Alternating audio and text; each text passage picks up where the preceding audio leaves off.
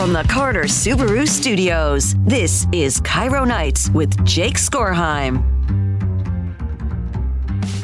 Welcome back to the show. I am your host, Jake Skorheim. Thank you guys so much for joining us. We have Lisa Brooks joining us in the studio. Lisa, welcome. Greetings. Greetings. We also have Matt Butler. Matt, welcome. Hey, hey. In this segment, we like to look back at all the other shows and we boil their three hours down to like the best minute 45. Just so you guys, it's impossible to listen to all. Listen, we hope that you're listening to KIRO all day. My bosses love it when you do that, but you probably aren't. It just takes a long time. There's a lot to do during the day. You have jobs, you have kids, you have all these things. So we like to go back and find the best stuff that you might have missed, and then we replay it here, and then we can talk about it, which is fun. But first, I got to pay off this trivia. This was a really tough one. Last night was really easy. It was Braveheart. Everybody got that one. This one is uh, like 50 50. Don't cry! Hold it back! Let it turn to something else. Let it turn. Just let it turn to something else, okay?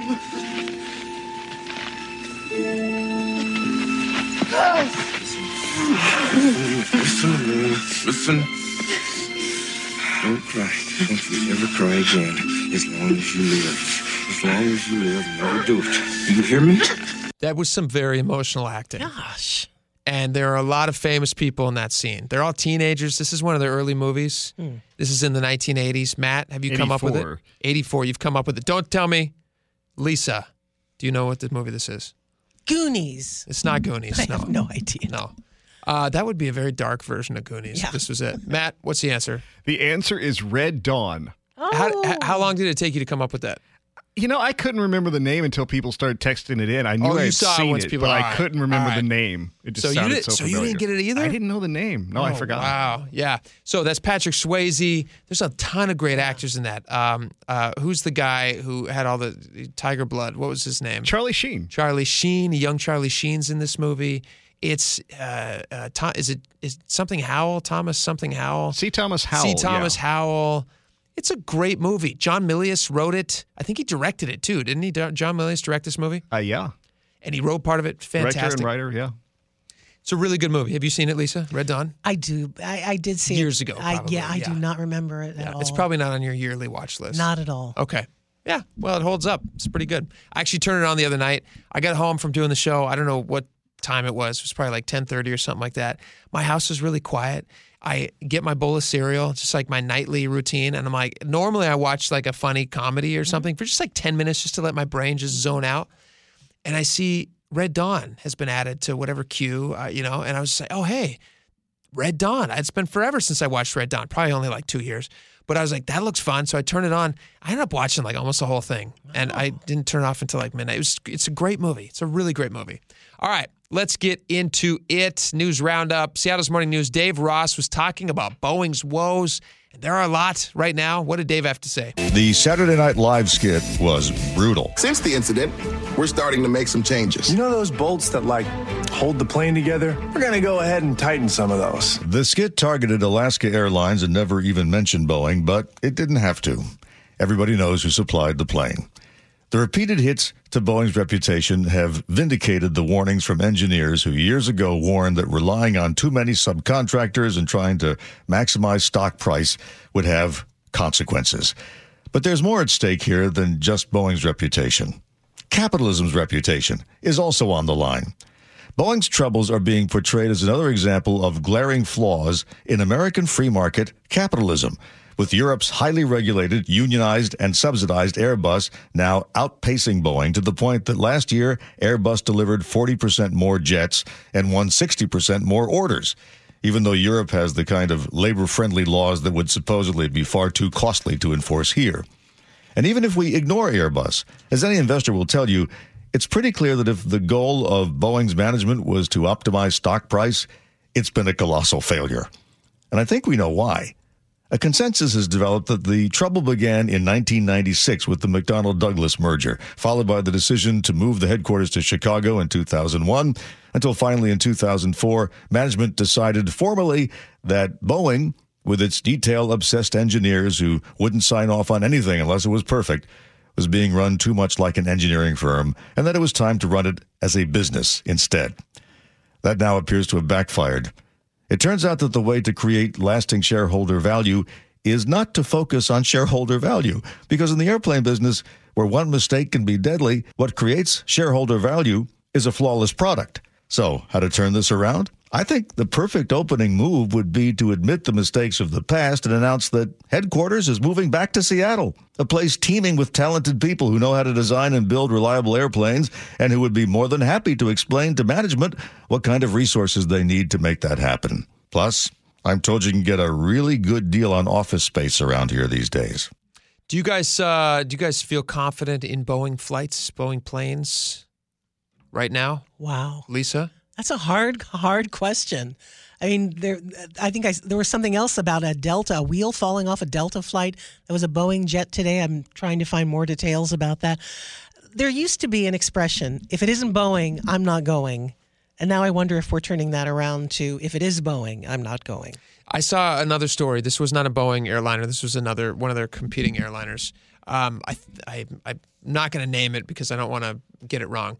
But there was a guy. This is again. This is not a Boeing uh, Boeing manufacturer. But there was a guy sitting on his plane. It was in Europe, and he's looking out the window at the wing, and he notices that there's all these missing screws on the on what this one panel on the wing and he goes he calls over he doesn't have a problem with it because he's a very frequent flyer and you know he doesn't feel like he needs to worry about it but his wife is sitting next to him and for whatever reason he points it out to her and she is a bad flyer in this story and she says you need to call somebody because we're about to take off and what if that ends up being a problem so he calls over the stewardess hoping that the stewardess says oh that's just a something panelist. Flight attendant. flight attendant, whatever, uh, flight attendant. He calls over the flight attendant, who could be male or female. You're right, Lisa.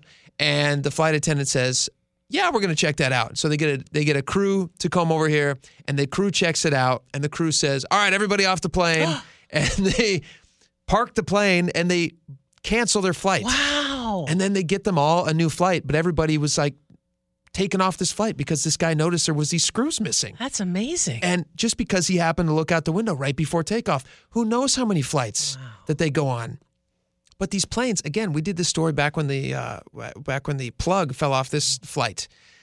They haven't had a crash, a, fa- a fatality in the United States since what was it, 2009? I think? It's been quite a while, It's yeah. been quite a while. There are parts in other parts of the world where Boeing has obviously had accidents in the last few years. 737 Max. But in the United States, we've had a really pretty great flying record, and so they prob a lot of them have a lot of these issues, but they still have gotten gotten there safely. So yeah, it's a good question. I don't know if I don't know if Dave's point is capitalism is bad. I don't know. I, I don't definitely don't agree with No, that. No, it was the the point I think was the point I took away from it was that if you cut corners in just to boost share price, if you don't look at the long term, then you're harming your consumers. In the long term, you harm your company by not taking the longer approach. Yeah. I, I agree with that. I also think the idea of them uh, uh, bringing their headquarters back to Washington will never happen because it's just too expensive for them to do business yeah, here. It would be nice, but yeah, I, I think you're right. It, Yeah. It'll be interesting to see. I don't know if you heard the news story, but coming up this Thursday, the 737 MAX or the, the Renton plant is going to stop making planes for the day, and everybody's going to be in meetings and seminars about safety and training. And apparently, they're going to be allowed to give ideas on how to improve quality controls. So it'll be very interesting to see what happens at Thursday's uh, event. That's good. That's good. I think we can all feel. I think we can all feel confident to get on a plane, knowing that they're going to be talking about it at Boeing on Thursday. All right, Jeff Bezos made how much an hour? G and Ursula were talking about this. Let's see. Do you guys want to take a guess before we learn how much he made an hour? Gosh. I wouldn't even know where to start. Ten million. I- yeah, t- I mean, it's got to be An in the hour? millions an hour. It's got to be Yeah. like it's got to be like five. Okay, a couple million an hour. Uh, yeah, maybe, maybe. Let's say. All right, you said what? Ten. You 10. said two. I'll say. I'll say eight. Two, eight, and ten. Here we go. Jeff Bezos made $7.9 million every Wow, you were close. Right on. There you Good go. I I job. won seven point nine million. For Good that. for you, Lisa. The hour in 2023. Guess what you get? Nothing. Yeah, I'm used to it. Twenty three, Nearly $8 million an hour. Now, now think about that for a second. It's 949 right now. And at 1049, imagine having $8 million in your account.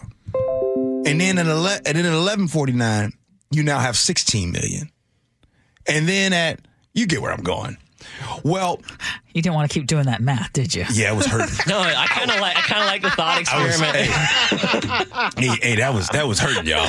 So, anyways, um, in under 13 minutes, he brought in the equivalent of what the typical person earns in a lifetime. Is it immoral for someone to make that much money? Eight million dollars an hour. Is it immoral? I would just say that it's distasteful, but he's doing it legally. And what I mean, it, essentially, it's because of stock prices of Amazon. Mm-hmm. And what's driving stock prices? The fact that all of us as consumers want everything so quickly that we're happy to pay whatever it is for those memberships, et cetera, et cetera. And you know, do you fault someone for making that much money? The part that I fault is if he's not paying the appropriate amount in taxes. It's very simple for me. Uh, it doesn't it doesn't come down to no, to a number. It is what is taxed. Should your work be taxed or your passive income that you earned for doing nothing? Our hard work is taxed at 18 to 30%. percent Jeff Bezos' billions, which he does not work for, they just accrue with zero effort, are taxed at next to nothing, if anything, because they're hidden. That that entire equation should be flipped. The- do you guys think it's Im- what was the question there, Matt? What, is if it it's immoral, immoral, to what? to earn eight million an hour. That's silly. Uh, Matt, what do you think? Is it immoral to Okay, earn eight million dollars an hour? I'm going to parse it this way. It's not inherently immoral. It's what you do with it after. And most people who are earning that much money find it very easy to be selfish with it and to slip into greedy patterns. It's fine to earn the money, but what you do after it matters a lot. And the impact, and Chef nailed it too. It's disproportionate. I think he has a great point.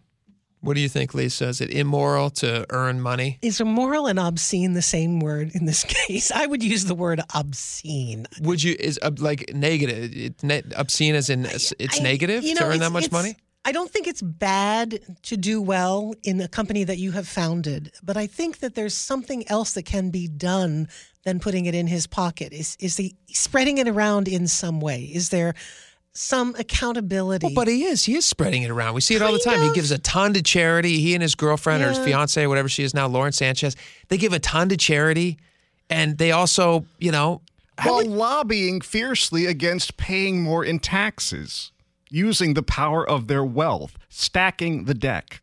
You th- no, he's not stacking. He has funded Seattle. I mean, when you think about it's it's not immoral what he's doing because he created a business which funds then much f- of Seattle. And then flipped out when we tried to get him to do something about housing more people in Seattle. what do you mean housing more people in Seattle? By the taxes, they were they threw a revolt. They're like, we're going to take our ball and go home because we don't have enough. Well, it's his ball. Tax Seattle is saying we're going to just take more of your money because we want it. in a business. Isn't that here immoral? using our resources, our infrastructure, and our populace to work for him. but he's not doing it for free. These people aren't compelled to work for him. He's paying them tremendous amounts of money. I think the average person at Amazon is making almost a quarter million dollars a year. I don't. Is that true? I don't. Like think for that- the engineers, it's like two, like it's like two hundred twenty-five thousand dollars a year or engi- but- something. Well, if it's you're phenomenal level, pay. yes, but have you looked at how many complaints and issues his ground employees have? The people that are doing the grunt work, the physical work. No, I'm not saying that there's not low-paying jobs at Amazon. I'm just saying that to to say that he's immoral because he makes a lot of money doesn't make any sense to me. It's an odd word. What word would you use? fantastic. If you've if you've achieved the ability to make that much money, do you know how many people are benefiting because Jeff Bezos is alive? How many people? Seattle would not exist as it exists Do today. you know how Just many if- more people could benefit if Jeff Bezos didn't hang on to more money than he could spend in five lifetimes? To, so what? Just take his money? I To don't whom think much is right. given, much is required. He earned the initial money. We're not arguing, and G spoke more about this in the show. We're not arguing that he earned the money. We're arguing that now he is at a level where his money earns more money than most people earn in their lifetimes without him doing more work. He's not creating a new product. Well, but that's to make not a moral. That's a million that's hour. the reward for being a genius and for making a lot of money. Well, if I'm a genius and I have more money than I can spend in multiple lifetimes, then I'm not concerned with lobbying against regulations or tax law that would help me pay Well, that- more but that's your the right. society that I profited off of. But that would be your right. You're you're saying that he's like a vampire sucking off society, but he's but he's not doing that. Ab- no, no, absolutely. Because if you reach a point where you have enough and you continue to hoard it, there is something fundamentally morally flawed. I think we can agree to disagree on this. I think Jeff Bezos, he's made a ton of money. I think he's done a lot more good in our economy in Seattle than he has sucked from it. I don't think he's just taken Well, all We'll of the money out of taxpayer money to Seattle. build him a statue. What's that? Then we can use taxpayer money and build him a statue. I don't think he wants a statue, and we certainly wouldn't use taxpayer money for it. All right, Jeff Bezos, we can agree to disagree on him. But if he's listening, if somebody who knows Jeff Bezos is listening, I was on your side. So uh, send me some of that sweet, sweet money you got. All right, um, let's see. Do we have time for one more? What do you think, Mac? Jack and uh, Jack and Spike or John and Uh, Sherry? John and Sherry. John and Sherry. All right. Observations on pop culture critics. Do they matter? John and Sherry, what did they say about it? You know what's sort of strange about critics, though? The, the weird thing about critics is like, but they're not doing it. Like, if they could do it, it they're so critical. If they could do it, why wouldn't they act? They could do other stuff. It, um, and I used to give Tom a hard time about it because when Tom was critiquing various movies, but people always turn to the critic and go, well, what do you think of that? Like, what makes the critic the person that somebody should listen to? Don't you, Well, know, I- what, you, you know what I mean? Yeah, but I, I think they I think they offer a perspective that another actor can't because another actor is going to see it through the eyes of acting and probably the effort that it took from that perspective. Whereas a critic is looking for all kinds of different things. They are looking for performance. They're looking for the level of entertainment. They're looking for all the other things that that uh, go into a movie. And so I do think they have a, a, an interesting perspective. I agree. It's kind Yeah. of a great job. To Yeah. run It is a nice thing to be a, uh movie critic because you know there is a an ease. You don't have to actually create the product. You're also not subjecting yourself to other people's judgments, which is a nice thing. You're the person judging. It's just a good position to be in. Yeah. It's tough to create something and then ask people to judge it. Yes. It's really really tough. So I understand why people who create things also don't like critics. But I do think critics do a really valuable service. They help a- filter things. yeah, for they help filter things. They help do a lot. They see a lot of stuff that I don't want to have to see or hear or listen to or eat. I can, if I trust a critic, I go, I can go. Hey, is this a good restaurant to go to? Nice, I'll check it out. And you know, even as a music guy, even with stuff I love or have a personal opinion about, sometimes I'll listen to things that are really classic and I'll go back. You know, I wonder what Rolling Stone said about that when it came out. I wonder if somebody else received this album or this song the way I did or interpreted it that way. So I enjoy reading criticism even of stuff I know I already like or yeah, and it's just a like you were saying. It's just a, it's a, it's a like a prompt to think of something in a new way, which is kind of nice. And didn't John used to be an actor?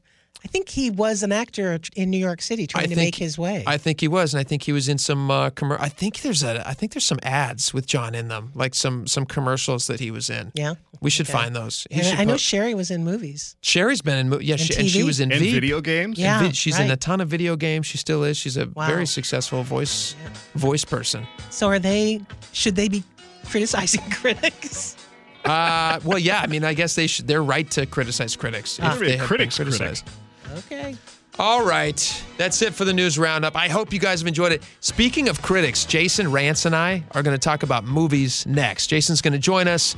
The Oscar nominations were this morning, so we, of course, are going to talk about which movies were snubbed, which ones that we loved, which ones we assume are going to win the coveted Oscar, and you can hear all that next when we come back here on KIRO Nights. You're listening to KIRO Nights with Jake Skorheim. Welcome back to KIRO Nights. I've got a very special guest on with me tonight, Jason Rantz from the Jason Rantz Show on our sister station, 770 KTTH. Jason, welcome to the show. Thank you. I feel like I was just here. You were just here last Oh, night. yeah, that's yeah, you were just here. Um, all right. So the reason we're talking today, obviously, is because you and I both love movies. We can't get enough of them. We like to talk about all the screeners we both get and we get to watch, and it's lots of fun. Makes us feel special because we get screeners before anybody else. I like feeling more special than other people. That's the difference. Yes. Yeah. Well, I'm we're the, petty. we're the same in that Yeah, way. isn't that great? Yeah. So the Oscars were announced this morning. The nominations, not the Oscars themselves, but the nominations this morning. Where do you want to start? Let's just jump right into it. Well, let's just go in order that they did it. Actor in a leading role. All right, Best Supporting Actor. We have Sterling K. Brown, American Fiction, De Niro, Killers of the Flower Moon, Robert Downey Jr., Ryan Gosling, and Mark Ruffalo.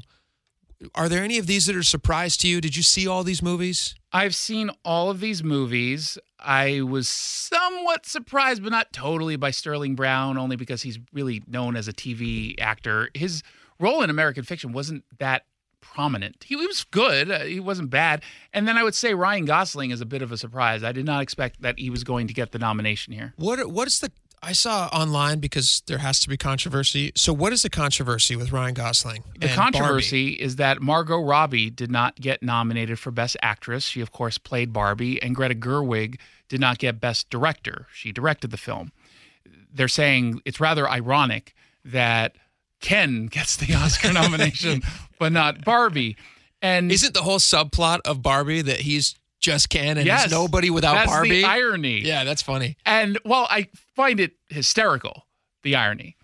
There's also some context here. You're comparing two different categories that will have inherently two different sets of really strong or not as strong competition. Yeah.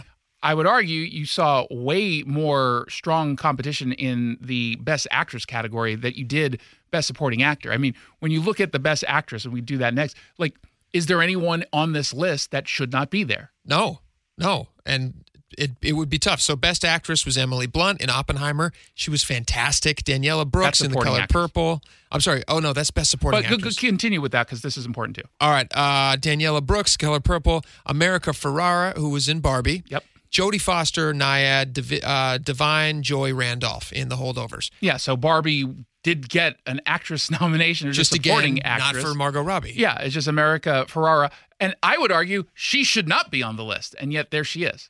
I think in that category, Da'Vine, Joy Randolph's probably going to win. 100%, and she should win. That was a great movie. It was a good movie. Yeah, The She's Holdovers. outstanding. Yeah, she's really, really she good. is so good in it. Uh, for those of you who watch um, uh, Murderers in the Building, she was in season one. She played the detective. She is so good in this movie. Yeah, she's fantastic. Can you tell me though, Emily Blunt should not be on that either? She was Oppenheimer. She played uh, the wife. Do you think that she Small should have been? role that oh, I was wasn't- going to say, do you think it should have been more than a supporting? No, I don't think she should have been nominated. I don't. She was not a standout in that film. The, the role that she played, I, I just It's a throwaway the, role. well, the movie is so big. You're Yeah. so interested in the science. You're so interested in Oppenheimer that, and you know, Downey Jr. was great too. You're so interested in those parts. You are not paying a ton of attention to her in the film. You're not. Jodie Foster is on this for a movie no one saw. It wasn't particularly good. She's in it um, in a main role. She gets this nomination because people like Jodie Foster and they want to give her a nomination. I know that we should keep this to just Oscars, and we'll get back to Oscars in two seconds. But are you watching the new season of True Detective, starring Jodie I. Foster? I am. Okay, Who I'm- was the one who texted you, making sure you were watching? That's it? right. I need someone me. to All right. talk to Yeah. about it. Okay, so let's talk about that for a quick second. Are you have you watched all the Yes. you know, this is the fourth season of True Detective. The first one with uh, McConaughey and Woody Harrelson, phenomenal. Yes. Kind of like suddenly created its kind of this new category of really dark. I guess it didn't create a new category, but they did it really, really well. What other You people- generally didn't see this on television. correct? Yeah. Season two was that the one with Vince Vaughn Mm-hmm. and the guy from Friday Night Lights? Colin Farrell's in it. Colin Not- Farrell's in it too, and then there's the other guy who played Tim Riggins on Friday Night Lights. Oh yeah, Taylor. Uh, Taylor something. Sheridan. Yeah. No, no, no. Taylor Sheridan is the. Oh no, uh, that's the writer. He's the of writer of Yellowstone. Kirsch Kitsch something Taylor with Kitsch. a K. There Taylor you go. Kitsch. Yeah. So that's I think generally looked at as the weakest of the various True Detective seasons. I've spoken to people who said they gave up because of that season, which is not a bad season. it's not it's not bad, but it's not great. It's, not as good as season one. So it was like definitely like the sequel rule. Like the Mhm. sequel to season one would Sure. be season two, and it did not live up to it. Season three, pretty good. Yep. Mahershala Ali, I think, is the star of that one. I forget who else is the star of this. I forgot that season. one too, honestly. But This one's great. this new season is like this whole bizarre thing. It's, it's like takes place in this t- tiny little town in Alaska, right up near the Arctic Circle or something. During the winter, so During it's the winter, never there's no bright. daylight. Yeah. It's just dark and scary. My wife and I were watching it. We're just like, this is. We actually feel fear. It's almost a horror sci-fi take of True Detective. Yeah. That's why I kind of like it. But you know who's fantastic is Jodie Foster. yeah, she's outstanding in it. And the thing that we like about Jodie Foster is we like seeing Jodie Foster in scary situations where she's just like a very like average type of a person and she's in the middle of a crazy situation like she was in Silence of the Lambs, Mhm, right? She's like mhm. dealing with Hannibal Lecter, but she's supposed to be just this quiet little girl from the backwoods of, you know, uh, wherever she was from, West Virginia, I think.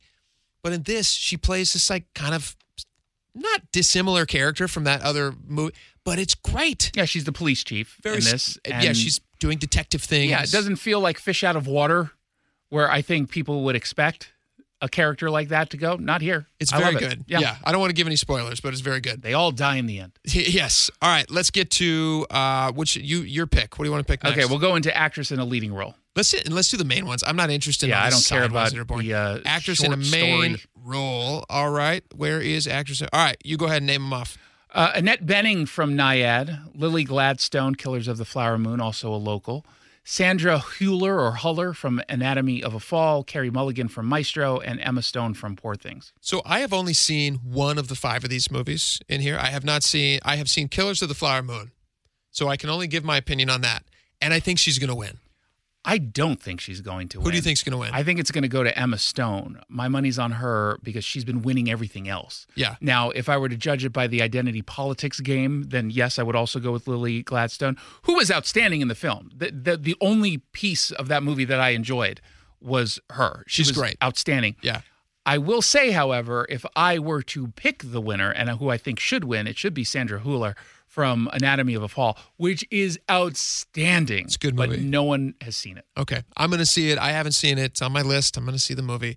Uh, best director, we've got Justine Triet from Anatomy of a Fall, the one you were just talking about. Um, Martin Scorsese, of course, Killers of the Flower Moon. Everybody knew he'd get it. Christopher Nolan, Oppenheimer, Winner. Yorgos Lanthimos, and Jonathan Glazer. Uh, Yorgos is Poor Things, and Jonathan Glazer is The Zone of Interest. Uh, who do you think is going to win that one? Uh, Christopher Nolan. This I don't think anyone would bet against him. I know you know you throw Martin Scorsese. He always gets nominated, always loses.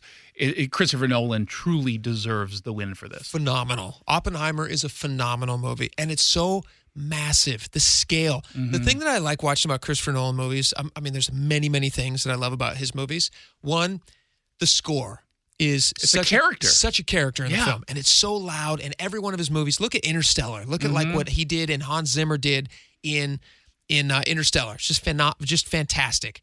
In this movie, the movie is so big you just can't even fathom how huge it feels. I was I left the theater in knots. Like this is one of the movies I Mhm. saw. In the- Remember this came out in Barbie. They like packaged it with Barbie, and they did that. They had that weird marketing idea, which was kind of brilliant. They're like, hey, people are either going to see Oppenheimer, and that says something about the person, or they're going to see Barbie, or there's going to be people who go see both. See them both the same night. And I left the theater from Oppenheimer. My stomach was in knots. I literally was sick because it's such a tense movie. It really is, And, it's, like long. It is long, but this was the first time in a three-hour movie that I did not feel like I was in a three-hour movie. It Really? didn't feel three hours to me. I thought it went by rather quickly. It's long and it feels a little long, but it didn't feel like three hours. Versus Flowers of uh, Killers of the Flower Moon, that felt like seven hours. That felt and like it was three and a half hours. It, Yeah. it was so long. It wasn't. I didn't particularly like it. So I was like- it well directed. S- Eh. Scorsese movies are kind of getting to that now. I mean, like he's not a young man anymore. They're all the he- same. He, just kind of makes as long as he wants to make. Like The Irishman. The Irishman could have been cut in half. most of his films and Quentin Tarantino, no one is going to tell No them one's going to note them. to Yeah. cut. And so they allow them to be a little bit too self-indulgent. Uh, in I this like case, what, I like what Quentin Tarantino does, though. uh, it's not that I don't like them, but they're still too long. They don't have to be. You cut 30 minutes from a Quentin Tarantino movie, you wouldn't know it. He would he would beg to differ with you. Well, for sure. full All of himself. We got time for one more category. What do you want? Well, we got to do Best Actor Oh, then. Okay, best actor, and then we got to do best picture. All right, so best actor, uh, read them off. Uh, Bradley Cooper, Maestro, Colman, Domingo, Rustin, Paul Giamatti, The Holdovers, Cillian Murphy, Oppenheimer, Jeffrey Wright, American Fiction. I think Cillian Murphy's going to win just because I've seen it, and he's Well, getting, that's a good reason. He's getting a lot of he's getting a lot of press. Who do you think's going He's to win? not going to win. It's going to go to Paul Giamatti, who is also again winning all of the other I awards. like I like the movie. I liked Holdovers. I didn't think he played too big of a. I mean, he felt He like Paul good. Giamatti to me. Ah, he was he, but his eye was all twisted and weird. It was a weird eye. Yeah, he had a prosthetic in or He- something. he's like that. going to win. I, although I agree with you in that if I were to pick based on this list, I would go with Cillian Murphy. However, this is another huge miss. Saltburn, and the lead actor there was not on this movie. Uh, uh, was not nominated. Yeah, and he should have been. Yeah, and that's uh, Ke- is it Keoghan? Um, or Barry Keoghan. Barry Keoghan. That's He- right. 100% gave the best performance He's- of any movie. he's Saltburn ve- got nothing. I've seen that. He's very good in that movie too. All right, best picture. Uh, we've got American Fiction, Anatomy of a Fall, Barbie, Holdovers, Killers of the Flower Moon, Maestro, Oppenheimer, Past Lives, Poor Things, and The Zone of Interest. What do you think? American Fiction should not be on this list. Maestro should not be on this list. I'm surprised pleasantly that Past Lives is on this list. I highly recommend that film. It's amazing. Uh, this is going to go to, uh, I think everyone knows Oppenheimer. I think Oppenheimer. and I think that is, of this list, it is the best film. Anatomy of a Fall, close second, but I don't think as many people saw it to vote for it. Oppenheimer's going to win. And Oppenheimer, I think, had 13 nominations. Is that right? They had the most this year. They have the Um, most, I- Yeah. I think it is 13. I could be wrong about that. I'm wrong about a lot of stuff on this Yeah, show. but you say it with confidence, it's right. Yep, 13 it is. Lucky 13. All right, Jason Rantz, thanks for coming on, man. Thanks for having me. All right, we're going to be right back here on KIRO Nights.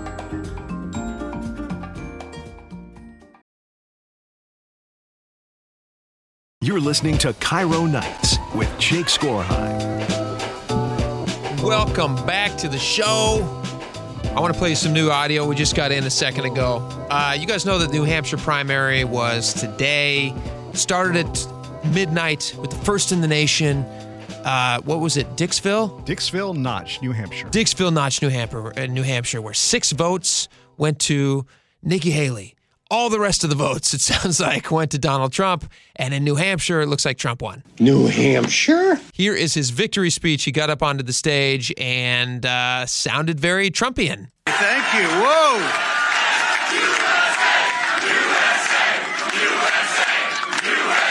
USA, USA. well, I want to thank everybody. This is a fantastic state. This is a great, great state. You know, we won New Hampshire three times now. Three. Three. I have to tell you, it was very interesting because I said, wow, what a great victory. But then somebody ran up to the stage all dressed up nicely. I cannot listen to this guy without hearing that impersonator that we played yesterday, James Austin Yeah, Johnson. they good. sound exactly like he now sounds to me like he's doing an impression of James Austin Johnson, which I think is a very good sign. when it was at seven, but now I just walked up and it's at 14. But, but she ran up when it was seven. And, you know, we have to do what's good for our party. And she was up and I said, wow, she's doing uh, like a speech like she won. She didn't win, she lost. And, you know, last last week we had a little bit of a problem. And if you remember Ron was very upset because she ran up and she pretended she won Iowa. And I looked around. I said didn't she come in third? Yeah she came in third. And then I looked at the polls. She was talking about most winnability who's going to win. And I had one put up. I don't know if you see it but I have one put up We've won almost every single poll in the last three months against crooked Joe Biden. Almost every poll. And she doesn't win those polls. Then Haley got up to speak, and uh, she she said though she did not take this to time to concede. She said, "I'm going to keep going. There's a lot of races yet." I want to congratulate Donald Trump on his victory tonight. He earned it, and I want to acknowledge that. Now, you've all heard the chatter among the political class. They're falling all over themselves, saying this race is over. It's not now.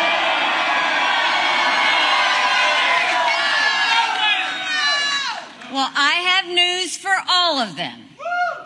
New Hampshire is first in the nation. It is not the last in the nation.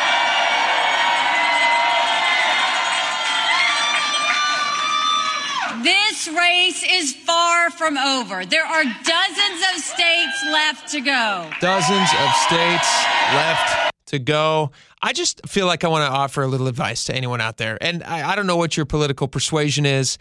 I tend to really have a distaste for almost all politicians. I think if I got to know them personally, I wouldn't like them very much. But let me just say this whether it's Trump who wins in November or whether it's Biden who wins in November, your life is still going to be wonderful. And the things that are going to matter in your life are going to come from the people in your life who you surround yourself with and your local community. So that's where you should be focusing your attention. I know that it's easy to be swept up in the, oh, if Trump wins, everything's going to be horrible. Or if Biden gets reelected again, everything's going to be horrible. But just my Pollyannish view to you as we head out of this hour is things are not so bad and they're going to be good.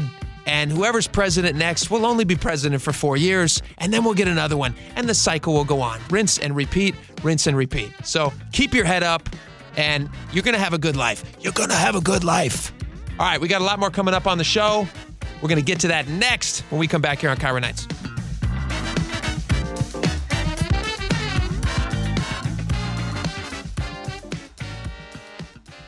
It's cold outside,